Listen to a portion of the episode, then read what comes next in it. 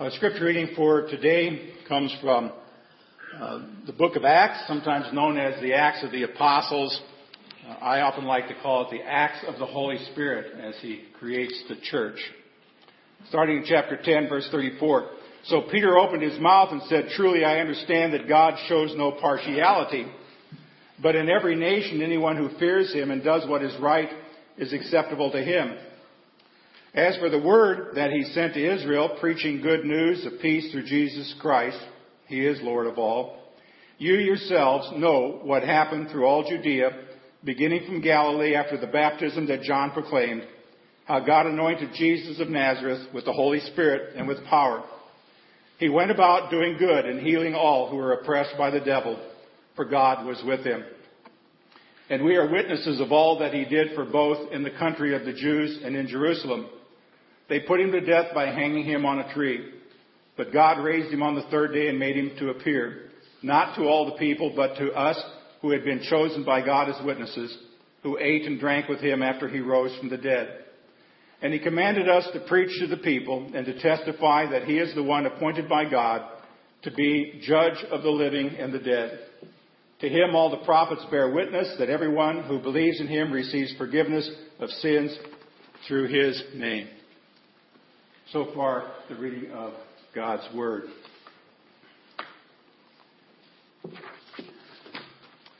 Today we begin a new series that we're going to continue for approximately eight weeks.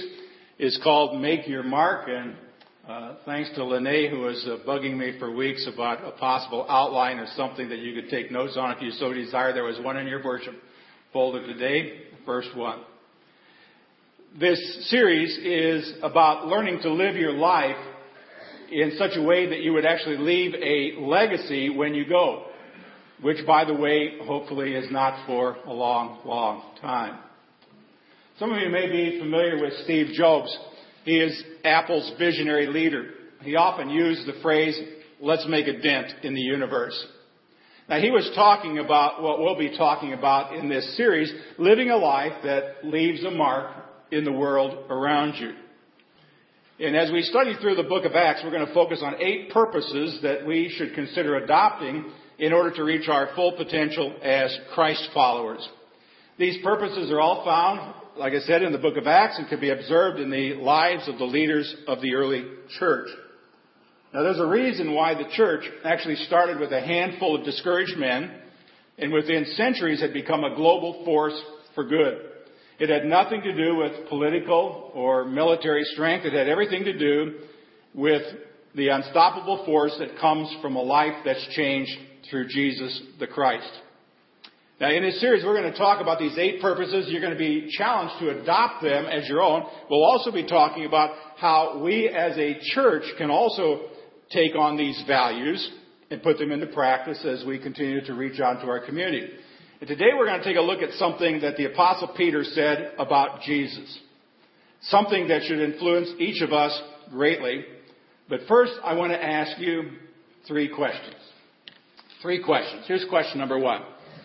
If you could sum up your life up to this point in a single sentence, how would you do it? Being as accurate as possible just between you, yourself, and the God who knows you, how would you summarize your life up to this point? For example, would you say, uh, I have a tendency to take the easy way out all the time? Or, I've always looked out for myself. Or, I've dotted every I and crossed every T. I've kept all the rules and made sure that I stayed even with the house. Or, I'm really a pretty magnanimous soul. I mean, the type of person who comes along once in a lifetime. I mean, how would you, in one sentence, describe yourself up to this point in life? Second question is how would those closest to you summarize your life up to this point? Now, I'm not talking about your enemies. I'm talking, I'm not even talking about your frenemies, you know, those, uh, friends who really aren't very friendly. But how would they summarize your life up to this point? Not long ago, my wife described me to someone else. She said, well, let's see. My husband is kind of an anomaly when it comes to pastors in the Lutheran Church Missouri Synod. In other words, I'm just not quite like all the rest. I think that's what she was saying. Hope she didn't say I was nuts. Uh, but that's a distinct possibility too. I mean, for example, would somebody say about you, you know, they've got a good heart, but you can't always count on them. Or, man, she's got an explosive temper, so you just got to stay out of her way. Or, whenever you're in a jam, this is one person you can really call. And question number three is this How would you want uh, your life to be summarized? This is kind of looking beyond today uh, toward the totality of life when all is said and done and your time to cross the chilly Jordan comes to be. What would you like said about you? A number of years ago, when my daughter in law's father died suddenly, had gone outside to mow the lawn, came in, sat down in the chair, and died. After we gathered for the funeral, we had a discussion. And it was, what would you want on your tombstone someday when you die? Now, you won't understand this joke unless you live up north. Somebody around the table said, sausage and mushrooms. Now, that's because Tombstone is a very famous pizza up in Wisconsin and northern Illinois. But we began talking about it.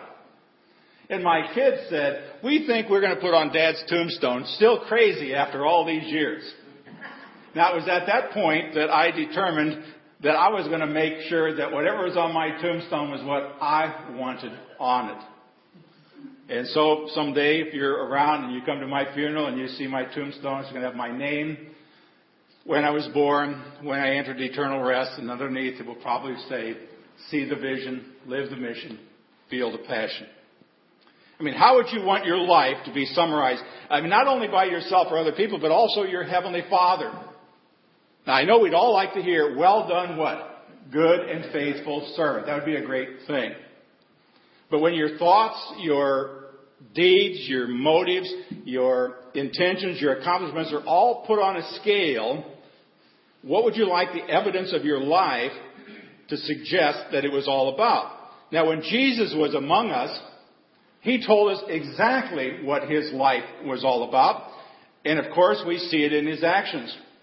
We see it in a couple of Bible verses. One of them, he says in Luke 19, for the Son of Man, and by the way, Son of Man is his favorite term for himself in the Bible.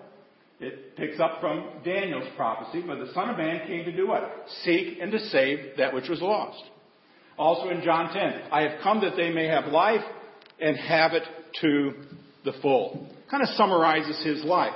See, that's what Jesus' life was all about. He came to seek those whose lives had been wrecked by sin, uh, to save them and to fill their lives with purpose and meaning. Now that's why we're here today. I mean, this room has got people in it who once were lost, but now are found. Who once were maybe sinking deep in sin, but have been saved uh, from the treacherous waves and have been, lived, um, been lifted to life by His love. See, that's what Jesus' life his death and the resurrection are all about. And if you're not quite there yet, if you haven't yet had that experience, if you still feel like you're wandering around in darkness from time to time or sinking in sin, I want you to know that Jesus can make a difference in your life. He can make your life exactly what it was meant to be. I told somebody not long ago that Jesus cares, Jesus understands, and Jesus wants to help you. It's just that simple. Now, let's go back to the question about how one might summarize your life. Now, shortly after the death of Jesus, Peter was invited to the house of a man whose name was Cornelius to talk about the Christian faith. Now, Cornelius was a Roman soldier. He was not a Jew, but he was considered, at least in the book of Acts, as being a God-fearing person. Now, when it says God-fearing person, it meant that he followed the Jewish moral code, like the commandments, but he did not necessarily follow the dietary or the sacrificial code. The Bible also says that he was very generous to the poor and he prayed to God regularly. But then one day Cornelius has this vision. And in the vision, an angel tells him, in effect, your good deeds have been not gone unnoticed. And if you really, really want to know what life in God is all about, you need to talk to a man named Peter. So Cornelius dispatches a few of his soldiers uh, to Peter, uh, gets Peter to come to his house. Peter preaches a short sermon, and that day not only was Cornelius saved and baptized, but his entire household was saved and baptized, and they were all, the scriptures say, filled with the Holy Spirit. So he went from being merely a God-fearing Gentile to being a spirit-filled follower of Jesus the Christ. Now, that, that's a really cool story, and I, I, would encourage you to go back and read the whole story sometime this week. But today we're going to zero in on just one little phrase that was spoken by Peter to Cornelius about Jesus. He summarized the life of Jesus in such a simple yet elegant way that it ought to inspire us to live the same way. After all, we're his followers. This is what Peter had to say. In Acts chapter 10, 38, we find him talking to Cornelius, telling him all about Jesus, how he preached throughout Judea, and he said to him, tells him about how God anointed Jesus of Nazareth with the Holy Spirit and power, and how he went around doing good and healing all who were under the power of the devil because God was with him. Now, I have made bold there the key phrase. He went around doing good because God was with him. I mean, what a wonderful, incredible way to summarize a life. I mean, there, there are many things about Jesus, of course, that we can never duplicate, we can never imitate. Now, this may come as a surprise to you, but my birth was not announced by angels. And John, I seriously doubt that there was a star over a delivery room in Weatherford or wherever you were born. Uh, you know, I, I don't know that any of you, I don't care whether you're one of our older members like Margaret, I don't know if you ever walked on water. Uh, none of us is perfect. None of us is without sin. None of us is without blame. None of us will die for the sins of the whole world. Although surprising, a lot of Christians try to climb on that cross every once in a while and suffer for other people. We cannot duplicate the divine nature of Jesus, and yet we're called to be imitators of Jesus. Now, how on earth are we supposed to do that? Well, I think we find the answer in those simple little words. He went around doing good. Now, if that's the best way to summarize the life of Jesus, then it should also summarize the lives of those people, his followers. We go around doing good. Now, you probably have no idea who Luke Cameron is. Now, Luke Cameron is a young man who lives in the UK, Britain.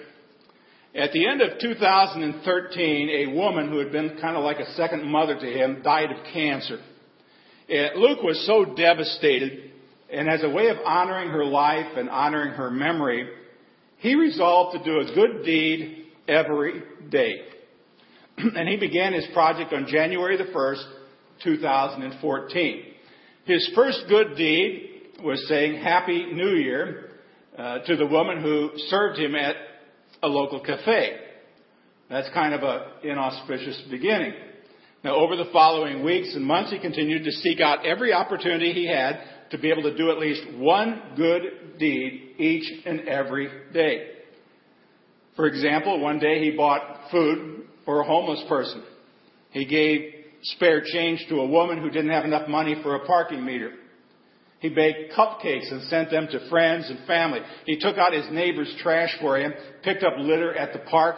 Every day, at least one good deed for 365 days. Now, I found out about it because I stumbled across his blog. He blogged about this, believe it or not, primarily as a way to kind of keep himself accountable as well as to try to inspire other people to do it too. Now, of course, whenever you have a blog, and I can tell you from experience, by blogging about something, you will also attract a certain number of critics who will ridicule, and they ridiculed him and they accused him of being an attention hound. But, you know, what can you do? After all, as they say, haters gonna hate. Uh, however, his habit of doing good every day, a good deed every day, took root in his life, and it has phenomenally changed how he looks at life. Now, all my life, I have heard people say, well, that's my good deed for the day. You ever heard that before? That's my good deed for the day. Now, no doubt you've heard it, uh, because most people think it comes from the Boy Scouts. Now, anybody here was a Boy Scout beside me? Okay. Those of you that were Boy Scouts know uh, that uh, Scouts probably know better. Uh, Scouts don't teach the concept really of doing one good good deed a day. They do a good turn every day, every opportunity. And this philosophy permeates the Scouting program. In fact, it's because of a philosophy that scouting came to America in the very first place.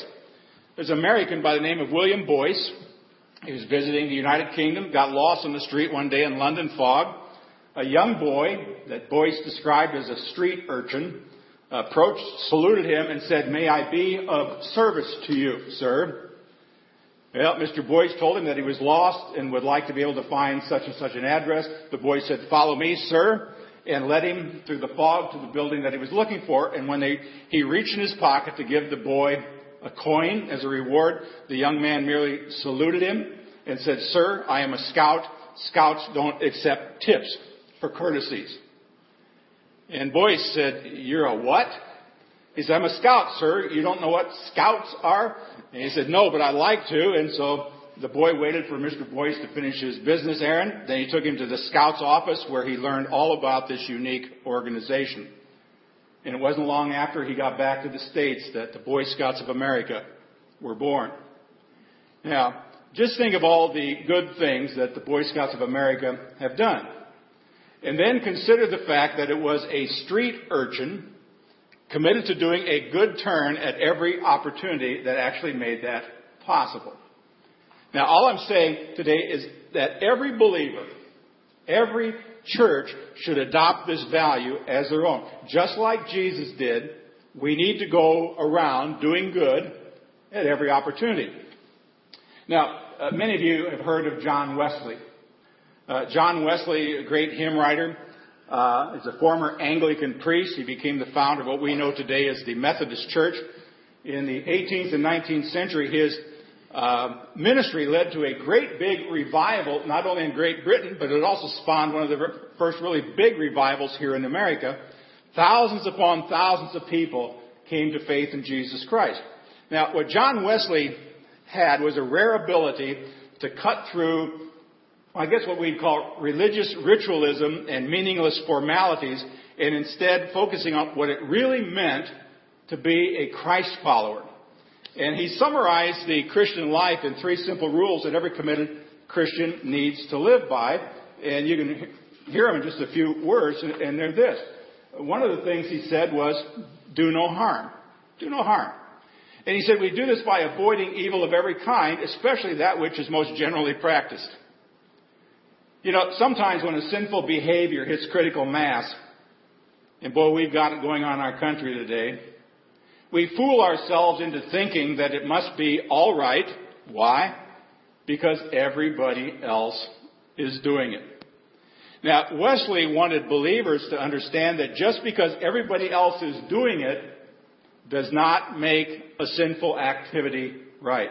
He's saying that a faithful Christ follower will not do anything that would ultimately harm other people. Now, one of uh, Google, you all familiar with Google, the search engine? One of Google's foundational statements is, is similar. It's, early on, they developed a motto that said, "Don't be evil." Now, they saw many corporate giants as exploiting and taking advantage of other people. They didn't want to be a part of that. Now, I don't know how well they've lived up to that because they seem to know everything there is to know about your life and my life. But it's kind of an admirable asp- uh, aspiration for any business. Wesley also gave the second one. He said, that's do good. Do good. Um, we should be as merciful as we have the power to be, and at every opportunity do good in every possible way to all. Now, you might ask yourself, where did John Wesley get this idea? Well, he got it from Jesus, who did what? Went around doing good. His third rule was stay in love with God. Stay in love with God. He said, we do this by attending uh, all the ordinances of God. Now, we don't use the word ordinances today. We might use the word spiritual disciplines. In other words, he would say that every day we should attend to things like prayer and Bible study and worship and fellowship and service. So Wesley's message was to believers that if you will follow these three simple little rules, do no harm, do good, stay in love with God, you will ultimately become a more effective disciple of Jesus Christ. Now, these rules are pretty simple. They're relatively easy to live by. In fact, they sometimes uh, can almost seem maybe a little bit out of reach. But nevertheless, every last one of us here today are capable of following those three rules. Now, could you imagine how your lifestyle might change if you followed those three things. Do no harm, do good, stay in love with God. Can you imagine what your lifestyle would be like if at every possible time you did good at every opportunity? Now, in closing, I, I want to look again at today's text, and there's three phrases tucked away in here that are essential to living this kind of life. It's, and back in the text, it said, God anointed Jesus of Nazareth with the Holy Spirit and power. Now, that's kind of an interesting phrase. It's like, God anointed Jesus with the Holy Spirit? And then it says, and then he went around doing good. Now, because the power, uh, because God was with him. In this verse, we see that in order to have a doing good at every opportunity lifestyle, there are three truths that we need to keep in mind. And the first of these is it requires the power of the Holy Spirit. Peter says in verse 38, God anointed Jesus of Nazareth with the Holy Spirit and power. Now in the coming weeks, we're going to talk more about the work of the Holy Spirit. But what we see again and again is in the book of Acts, the Holy Spirit is our power source. In fact, Jesus says himself in Acts 1.8, for you will receive power when the Holy Spirit comes on you. See, being filled with the Holy Spirit enables you to do things that you weren't able to do before. Like show compassion that doesn't come naturally. Or being courageous when you might have been full of fear. Or to be bold when you really would prefer being timid or to be generous when it's your nature to be selfish. The Holy Spirit anoints you with the power to do the work of God. Now, when I look at this, I want you to think about this way. If Jesus, if Jesus needed the anointing of the Holy Spirit, how much more do you and I need it? So we can make this our prayer every day. Lord, fill me with the Holy Spirit. Anoint me with the Spirit. Give me the power to do the things that I otherwise would be powerless to do. See, when a church or an individual makes it their mission to go around doing good, they soon find that it's impossible without the power of the Holy Spirit. I mean, because He changes a mere good deed into a God deed. An act of kindness or mercy or generosity that changes the course of people's lives. But you can't do it on your own. You need the anointing of the Holy Spirit in your life. But here's truth number two. It often leads you into spiritual battle. This is the bad news. It said he went around doing good and healing all who were under what? The power of the devil.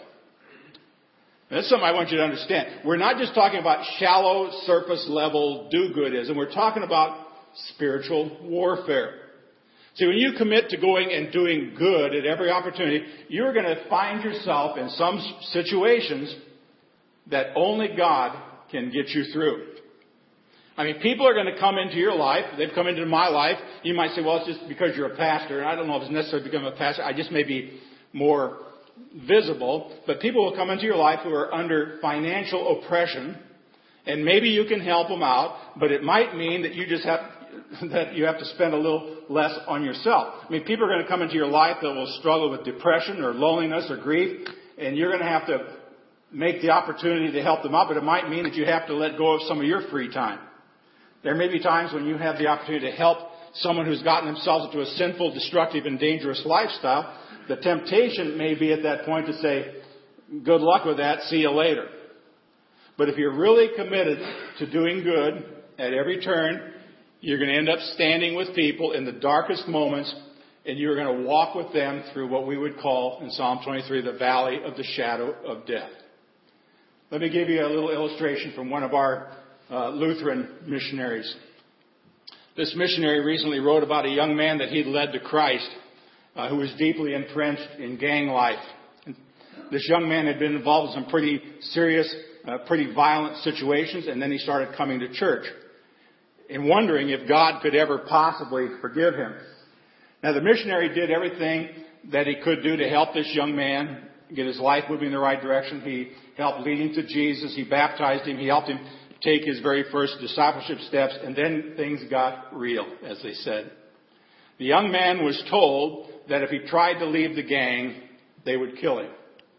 And the missionary was told that if he didn't stay out of the situation, if he didn't keep his nose where it belonged, they would kill him too. I'm just saying, that's the way it works sometimes. You make it your mission to go around doing good, but you will from time to time find yourself in a really tight spot. Now that's why I say this isn't some sort of a kind of a Pollyanna sermon. about let's all do good and be nice to each other because it doesn't always work that way. A commitment to going around doing good um, requires courage. It's not for the faint of heart because sometimes you come face to face with utter darkness. Now you might be wondering what did that missionary do? Well, this is what he did. He sent his wife and his children back to the States to visit her parents for a while. And he kept on doing his job, and he's still there today. See, doing good requires the power of the Holy Spirit. It often leads in the direction of a spiritual battle. That's why you need the Spirit. And third, is also an evidence of God's presence in your life. So when you walk with God, it's impossible not to want to do good. You really want to help other people. Now, just like Jesus said in Matthew 10:8, freely have you received, freely give.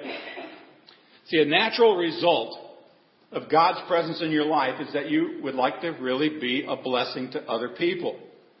That's why there's more to this sermon than just merely say, let's go around doing good, because the fact is, guess what? None of us are really all that good. I mean, we have all sinned. We have all fallen short of the glory of God. But needless to say, we are still called to do that. I shared a little story in Bible class this morning. I'm going to share it again. It had to do with my daughter. I um, had one of those wonderful privileges the other day. My daughter called me and asked me whether she could take me out for lunch. And it's kind of a cool thing when your kids are old enough that they not only take you out for lunch, but they pay. I mean, that's kind of the double bonus. But we had a really interesting conversation. Part of the conversation came around to her saying that maybe she'd actually learned some things from me over her life. And part of that was when somebody's having difficulty, we don't need to just jump right in and beat them over the head with Jesus. That we're really called to build some relationships between others. I always say, build a bridge between you and another person, and hopefully someday Jesus will walk over that bridge. And part of that, you build that just by uh, being a, I guess we call it a good person, doing good things. Well, my daughter's uh, human resources director for one of the top five accounting firms in America. And one of the ladies in her company was needing to leave and go back to the country of Belize, where she had to take care of her mom and dad who were not good health. And Terry asked this lady, is there anything this company can do for you to help your exit go better and maybe to help you get on to the next place where you're going. And she said, the gal looked at her and said, you seem to be a person of compassion. She said, are you a woman of faith? And Terry's comment was, yeah. Well, the upshot of that was, uh, well, what can you do as a woman of faith? And Terry told her, I can pray. And they had a chance to be together and prayed for this woman who didn't necessarily know God, knew who God was, didn't really know Jesus enough to accept him, but indicated that she was willing to look more into it because if this is the way women of faith, people of compassion treated other people, this God was worth knowing. See, that's just how simple it works from time to time. You know, last Friday was what? It was Good Friday.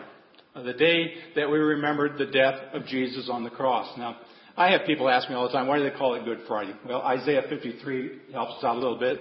It's because we all, like sheep, have gone astray. Each of us turned his own way, and the Lord has laid on him the iniquity of us all. See, being good is not something that you and I can accomplish on our own. In, in fact, many times, the more we try to do good, the more we mess up.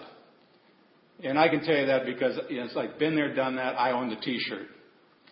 And I know that there are some here who would say to me, "Me? You want me to go around doing good? I mean, I don't have, I don't even have control over my own life. I mean, what good could I possibly do in somebody else's life?" Well, see, that's why Good Friday and Easter Sunday are so very important. When Jesus died on that cross on a late Friday afternoon, somehow, someway, all the sins of the world were laid upon his shoulders, past, present, and future. I mean, your sins, my sins, every sin ever committed was laid on him. And when he died, guess what? The power of sin died with him. He paid the price for every sin, past, present, and future. He was laid in that tomb, and then on Sunday morning, his dead body suddenly came to life. A different kind of life, a resurrected life that proved once again and for all that he had the power to overcome sin and death and Satan. Now, even though you and I don't really have it in us to be all that good, what Jesus desires to do is to pour all of His goodness into all of us. He wants to be in your heart and to live there through the presence of the Holy Spirit. I've often used the term when I teach in Angola, I always call the Holy Spirit the resident president. He is the one who lives inside of me and He is the one who governs my life. He is the president. I'm not the president of my life. He wants you to be able to go around doing good because after all, He is in you. Now, some people here today maybe have never quite thought about it that way, not made that connection. Uh, it's very possible, I don't care where you would preach. I could be preaching at the largest Lutheran church in America today or in the world. I could be preaching at the smallest Lutheran church in America today. And there may be people who've come to church maybe every day since they were born. And they've got 70 years of pew plopping in. And there may be some people who only show up every once in a while and you've never really kind of made that one-on-one connection yet with the risen Savior. And, and so because of that, because of that, the idea of going around and doing good at every turn seems maybe just a little bit out of reach for you. And that's why maybe part, part of the reason for this message is to invite people to make that connection with Jesus.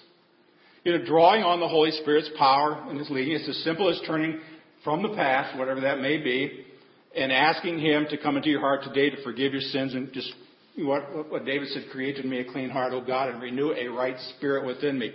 You know, give me this new life. Help me to change. Give me a new future, a new hope, a new purpose. To be able to go around and not because it's going to earn me anything, but just to do good at every opportunity as a reflection of my great love for you.